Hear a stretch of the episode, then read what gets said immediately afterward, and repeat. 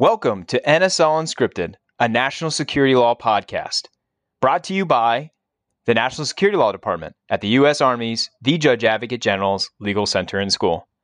We bring you conversations and hot topics from NSL practitioners today and hope you enjoy this episode.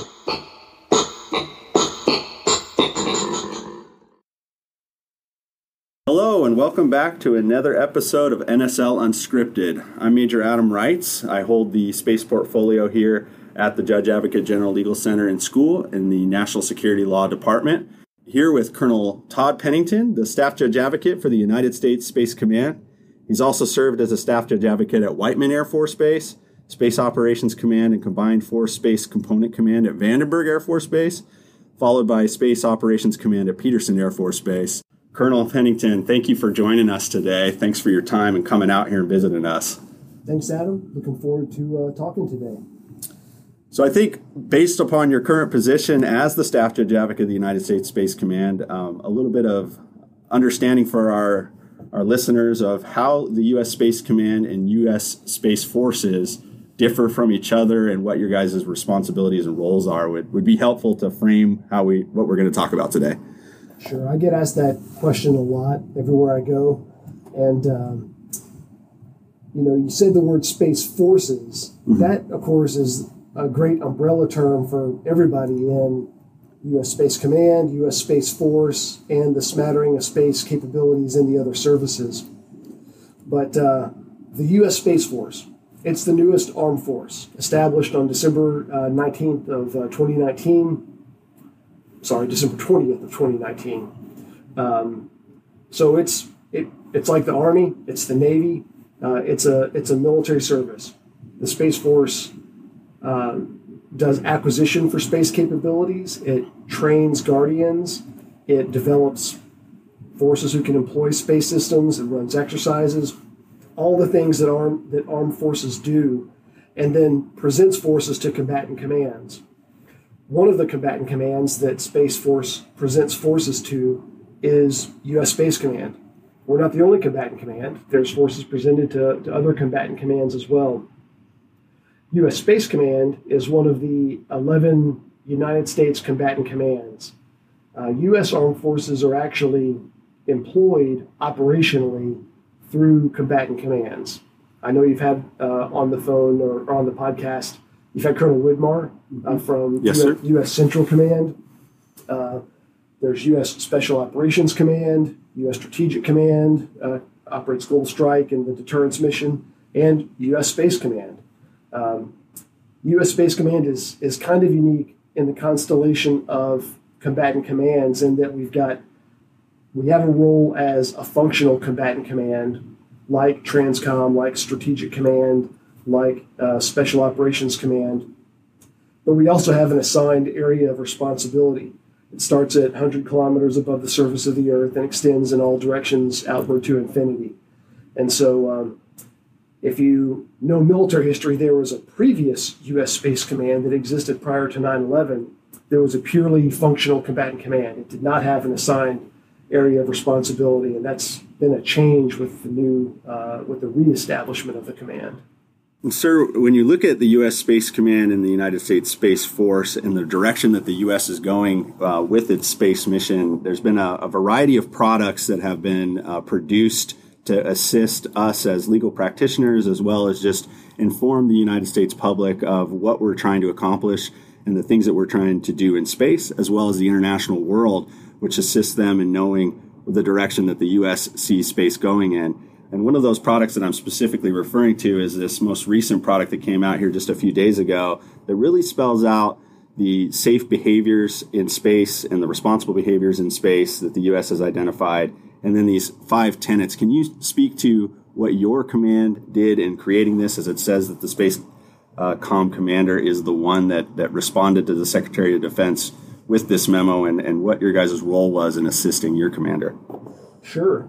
Yeah, the tenets of responsible behavior are a, are a really important framework for describing what it means to operate responsibly in space. It's not it's not law.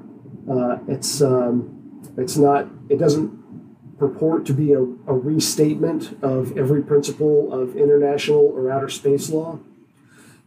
There's really two documents that are related. There was a, a memorandum from the Secretary of Defense on our responsible behaviors in space for the for the totality of the Department of Defense. Uh, this described things like, you know, we'll operate in, from, to, and through space with due regard to others and in a professional manner. You know, fairly fairly generic, and that actually harkens back to a due regard obligation out of the Outer Space Treaty. Um, but then there's concepts like limit the generation of long-lived debris. That doesn't really come from anywhere in uh, as a mandate of international or outer space law it just makes sense because it's not in anybody's interest to further contaminate the uh, to further contaminate Earth orbit with uh, with more debris than is already there, complicating space operations.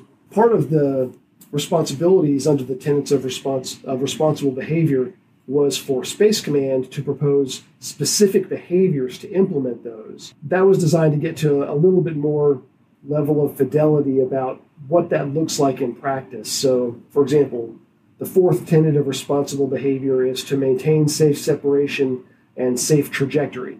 So, as satellites orbit, to ensure that their flight avoids conjunctions and certainly avoids collisions. So, the tenet's fairly broad, and the behavior under that tenet is uh, we phrased as to ensure that space objects designed to conduct rendezvous or proximity operations have appropriate collision avoidance systems, and follow trajectories that allow other space objects to maneuver in a safe manner. So, getting into a little more specifics, because the way this comes up most commonly for us is when rendezvous and proximity operations occur. When we're conducting neighborhood watch operations or doing work uh, to inspect one of our satellites to assess damage, we ensure that we've got those collision avoidance systems you know, there's a lot of math that goes into the trajectory calculations so that we can ensure our own usage is safe and deconflicted with other uses that we'll encounter in the course of conducting a maneuver. And sir, this this product that you guys have created, I know is important for the U.S. and the international community to see where we stand, but also for legal practitioners and for those that are looking forward to working in space. And one of the things that comes up in my space law elective quite often is individuals that believe that they will not be part of space law because the U.S. Space Force has now um, been stood up. And so their belief that operations for their branch are kind of not going to occur, they're not going to get one of these billets. The U.S. Spacecom itself uh, explores this joint operation type setup and allows for all branches to join in in the fight in space as well as you know peacetime operations.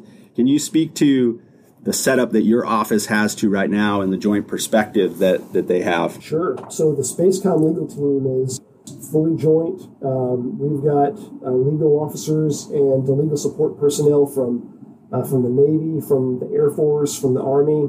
We've got a we've got four civilians on our staff. One of those civilians retired from the Coast Guard. So there's a lot of uh, perspectives that are represented uh, in the office and um, and that becomes immensely valuable as we work with combatant commands and services that are focused on other domains, uh, because you know there are no guardian judge advocates. The Space Force does not have its own cadre of judge advocates. The Space Force receives its legal support from the Air Force. And so um, we bring a little of that kind of Space Force sensibility from the Air Force side, but how we integrate with all the other combatant commands is is vitally important. And uh, it's interesting, you know, you, you, mentioned folks may not think they're going to be working in space law, but it's very easy working in national security law to find yourself working matters involving space operations. Space operations are not entirely in space. They can be, they involve activities in the terrestrial domains, the link to different space systems, and then, of course, on orbit. But the vast majority of what happens in space is supporting activities on the ground and conducted by operators who are on the ground. And those operators are all based somewhere, not always in the United States. The location that you conduct space operations from often depends on the, the eyes in the sky that you need. So, you know, different parts of the world have different views of the sky and Earth orbit. And so lots of international law issues can come up with those deployments, with the different host nation approvals that can that can be involved in the agreements that support those operations. We work very closely with all of the other combatant commands and especially the geographic combatant commands on all of those agreements and arrangements. And a lot of times our legal reviews are in parallel. We have a legal review about the space activities, but there's enough international law equities and host nation equities we'll defer to that combatant command to address those, and we just build our legal reviews in parallel. I'd like to shift a little bit to your thoughts on working in the joint world and how you have managed to do so and do so so successfully as you filled a variety of joint assignments and, and helped the U.S. Air Force, at least in that regard, to, to meet the needs that the outside forces need from us.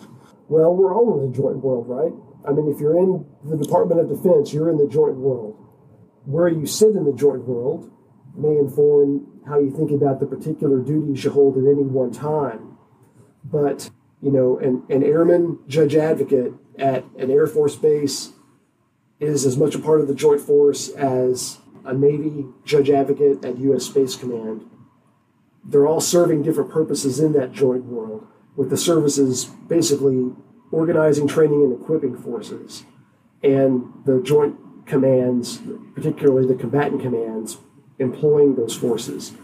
In the joint world, which is to say, in a joint assignment, I would say that that's a place where the different tensions that are inherent in the system can really get thrown into sharp relief. And they can be you can feel them a little more closely you know there's there's tensions between that organized training equip role and operational employment for example maintenance you know the services are, are responsible for maintenance and combatant commands employing different capabilities, you know, that equipment, it will go down for maintenance at some point. You'll, we'll either schedule it or it will schedule itself. And so we work with the services on that because, you know, we're trying to get the maximum capability out of things. There's always some urgent need. And uh, the services, you know, are always keenly aware of the need to do maintenance in order to support the readiness cycle. There's a tension there and that kind of tension is is by design. Our, our whole system of uh, our whole constitutional system is built with these tensions. There, there's there's tensions between the the three branches in our constitutional system, between state and federal, and and lots of other parts of uh, of our government, and, and other departments have the same dynamic. And there's goodness in it, and when we embrace it and recognize that it's it's not it's not a bad thing, it's it's how we uh, you know address hard questions and uh, and really get some optimized decision making in the long run. It can be you know there's a lot of good humor to be made about the Pentagon bureaucracy, right? Yes, sir. Yes, sir. so you don't have to be around that long before you, you catch some of the humor. Um, and I enjoy that humor because it's got a grain of truth in it, but it, it's also there for a reason. And and some of that that tension powers our decision making and that decision making powers our capabilities, and it's what allows us to be a world leader. Yes, sir. I'm also curious about your experience in national security law, really narrowly and broadly. You've served in a variety of positions that are very unique, especially looking at this deputy legal counsel to the office of the chairman, joint chiefs of staff, and then your deputy staff judge advocate position at Pacific Air Forces, which was also an operational billet, and then all that operational time as a staff judge advocate, dealing with the variety of space issues that you dealt with, with the stand up of the United States Space Force, and with the stand up still of the United States uh, Space Command. Can you give us just some things to focus on, some areas that, that you can guide us in, and, and what practitioners that really want to do national security law can do, and where they should really focus their time and energies? You know, at the risk of uh, of uh, filing a concurring opinion with the title of the podcast. You know, everything that judge advocates do and everything that attorneys in the Department of Defense do, it's all national security law. It's all happening for some reason to make our force a better force that can have more or less immediate connection to some particular operation, but it's all national security law. Otherwise, it, it, it would not be part of the Department of Defense. We'd be doing it somewhere else. But certainly, some jobs have have more of a of a ops law, international law kind of flavor, and some have you know more of a you know other disciplines focused on military justice or civil law and the like. And there's there's goodness in all of it. Really, there's no one career path uh, or there, I should say, there's no one practice area that's going to prepare any legal advisor to support commanders in military operations because we all, for example, start off as military justice practitioners. And there's not a lot in common with doing military operations and doing courtroom litigation, except that there really is. You're evaluating risk. There's times when things go sideways and there has to be an investigation, and the people they look to to support that investigation uh, includes the legal officers in the command because of the skills that we bring there. On the on the civil law front, you know that's where you get into appropriations law and fiscal law, and anybody that thinks they're going to spend all of their days in a in a national security law uh, focused assignment or an operations law focused assignment, just deciding where the bombs go is in for a surprise. There's a lot of work on on fiscal law because so much of the way that we you know accomplish things and, and exercise influence is how we spend money and as uh, as every uh, DoD attorney knows, there's lots of rules for how we how we spend money. Commanders really appreciate someone who's had a well-rounded career. If you're in some very operational focused assignment, they want you to have that ops experience from somewhere in the past, but they also want you to just know the basics, the basics of being a lawyer, because they don't need you to be some kind of a law flavored operator. They have operators. And those operators have all been trained on these different legal issues. They're not attorneys, but they they get it. I don't have to tell my clients about the Outer Space Treaty. They know that. The leadership knows that, and the guys on the console know that because that's part of the training to become a space operator. It's that broader skill set in the law that we bring as attorneys. And so you get that ops experience in one assignment on a deployment, perhaps, and then you go to somewhere else where it looks like a, a more conventional service assignment. But what are you doing there? You're building those new judge advocates who are coming in. You're training them on how the joint world works, on what the Goldwater Nichols framework is. You're preparing them to deploy and go out and get their initial operations experiences, and then sending them out to their follow on assignments more qualified for whatever comes next. That's a long way to say I don't think it's good to stovepipe in any one discipline. I think there's goodness in being a very multi-purpose generalist. Commanders certainly appreciate that. I think a good point to make is that when you are doing these different positions, because you're certainly if you're in the military, you're not going to always be in an operational billet. That's not going to be the only thing you do. Or even if you're in an operational billet, you're still going to be tasked with other things that aren't operational law. And so, one way to be, stay engaged if you're not necessarily working in operational law is your scholarship, your ability to write. Commanders value that uh, skill set from their JAGs. I know you've done some scholarly writing, but do you have any advice for our listeners on what they can do to continue to write and learn and grow in national security practice? I'm a huge fan of, let me just say, the written word period. You know, not just scholarly writing for purposes of legal writing for our conversation. There's just power in writing stuff down if you're trying to communicate an idea, committing it to writing just pours gas on that fire in so many ways. One, it forces you to think through the hard questions. The stuff that's very easy to hand wave in a briefing. PowerPoint is a great briefing aid, but it's easy to, you know, a lot of briefings can be what they call PowerPoint deep. You, you ask a few questions and it's very obvious that there's not a very deep understanding of whatever it is that we're talking about writing it out in long form just has a, a wonderful forcing function like that. For scholarly writing in particular, it's a way to deep dive on some topic and really become a deep expert. And it's amazing how often these things tie around. Whatever topic you pick tends to have dividends for these other practice areas that you encounter, both in the particulars of that legal issue, but even more importantly, in the skill that you've that you'll further hone for research and refining an idea and communicating concise ideas to really distill complicated matters to something that can make it understandable to somebody unfamiliar. I do have a couple cautions about, or at least I offer judge advocates I work with a couple of cautions about scholarly writing. One is to be very mindful about security. And obviously, if you've worked in a secure environment, you tend to know what to protect and you know who to go to for a security review. What you want to watch out for is if you have not worked in that secure environment and if you're writing about a topic where you may not have a deep understanding of what to protect. I have seen a trend where some folks can talk about with a lot of enthusiasm a different mission area different capabilities and the, and the legal issues that they raise. I'll just say you really ought to be consulting with someone who is a deep expert in that field if, if you aren't sure before you send it in for security review and certainly and certainly do that security review. And then second this is less about scholarly writing more about uh, more about talk. There's been a trend in recent years that i've seen. I think the pandemic when we were on lockdown really magnified this. There are a lot of conference organizers who aren't really professional associations. They're just conference organizers. Some of them put out some pretty good product, but my experience has been they'll kind of take whoever seems to have an interesting resume. And if you come from a military organization, you automatically have an interesting resume. And they're willing to give you a pretty big microphone pretty quickly. That's great. And once you say those words into that microphone, they'll exist forever. And so, really protect your reputation by ensuring that you're going to stand up and opine as an expert, that you really bring in that expertise. Because I guess it's a long way of saying enthusiasm does not equal capability, but we want to have both. And one is a path to the other, but just a caution to not let your enthusiasm for a particular topic uh, get you too far ahead of the headline. Now, if you're doing the security reviews of your scholarly writing, if you're working with mentors and experts who'd be happy to, you know, I get asked to look at stuff all the time, articles being considered for publication, stuff that has some tie to mission areas that I've worked in in the past.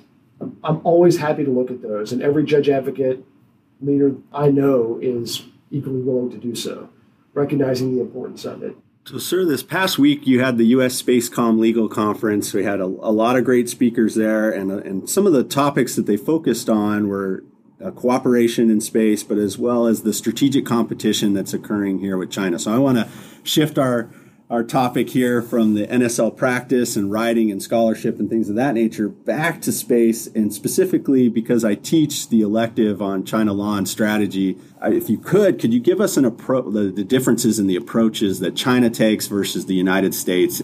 Sure. That's interesting. You have a section on China law. Does China have law in any kind of a meaningful sense of the word, the way that we think about the law as U.S. attorneys?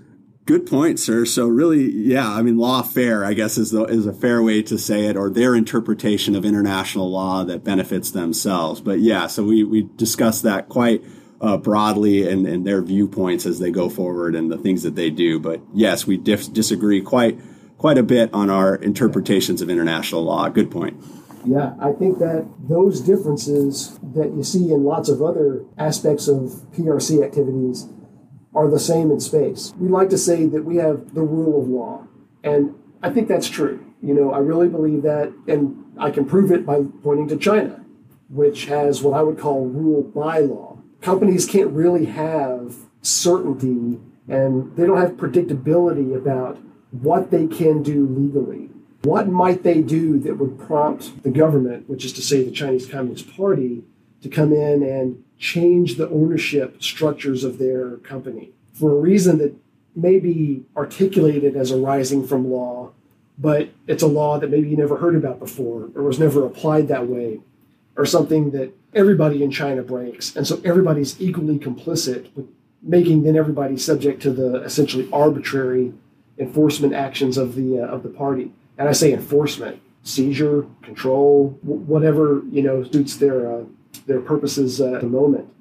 And on the international law front, you mentioned the word lawfare, and I think that's fair. I mean, China has their three warfares, one of which is legal warfare, which is to, to do things that challenge legal frameworks that they don't like, that they feel constrained by, and to attempt to articulate things in some legal way but it's not really law. For example, the recent uh, high altitude balloon, there was a lot of um, rumblings, you know, from China about, you know, this is not consistent with state practice in near space. What do you mean near space? There is no such thing as near space. There's there's airspace, which is either sovereign national airspace or it's international airspace that anybody's allowed to be, or it's outer space. There's no legally cognizable zone between airspace and outer space. Now, they, they didn't come out and say, well, we think there's a middle band called near space. That's not how they approach this. They just say, like, well, that's not how we do it in near space, as if it's a thing, right? like the nine dash line in the South China Sea. You know, they'll talk about the nine dash line as if it's a thing. It was never mm-hmm. brought up at the UNCLOS negotiation proceedings that they participated in. Yeah. But all of a sudden, when they you know start building islands in that waterway, it's like, well, all of this is ours. There's the nine dash line. It's not a thing because you just say it. You know, China. It's not how this works, and that's just it. That's that's not how this works. There, there's a level of you know willingness to, to flout international laws and international norms when it's uh, when it's convenient. In space, in particular, you know, certainly China did a very destructive uh, direct ascent ASAT test that produced tons of debris that remains on orbit in the low Earth orbit regime. That doesn't violate the black letter of the Outer Space Treaty, right? There's no there's no treaty mandate against conducting that kind of test, but it's certainly irresponsible. You know, we, we know that when you do those tests, it creates that debris, it contaminates the domain for everybody, but nevertheless, they were willing to, to do it. More recently, there have been a handful of uh, uncontrolled reentries of large rocket bodies. U.S. practice is to do uh, controlled reentries that enter at a known point or like SpaceX, just land them on a land them on a lander and use them again, or uh, otherwise assure that basically large objects don't come down to Earth from space in an uncontrolled manner. Uh, and that's happened a few times, and so far, knock on wood, nobody nobody's been hit. Uh, but certainly, uh, debris washed up on shore. It landed pretty close to populated islands, uh, waters that are fished in, and so there's certainly a lot of risk with that uh, rather cavalier behavior towards responsible space operations. Well, sir, we really appreciate you coming out and, and joining us and give, doing this podcast, knowing that you've got a very busy schedule ahead of you, not just here at the school, but as well as back home at the U.S. Space Command, and that there's always people needing your advice and, and needing you to assist them in the things that they're doing. So, again, sir, thank you very much for taking the time and helping us out with this podcast and giving uh, our listeners an opportunity to kind of take a moment and reflect on space and where it's headed and the things that uh, the command is doing. Do you have any uh, parting thoughts, sir? Adam, this has been fun. I really appreciate the chance to uh, address the podcast. For those who are who are interested in space, I think the time is coming when space is not going to be quite so commonly used as an adjective.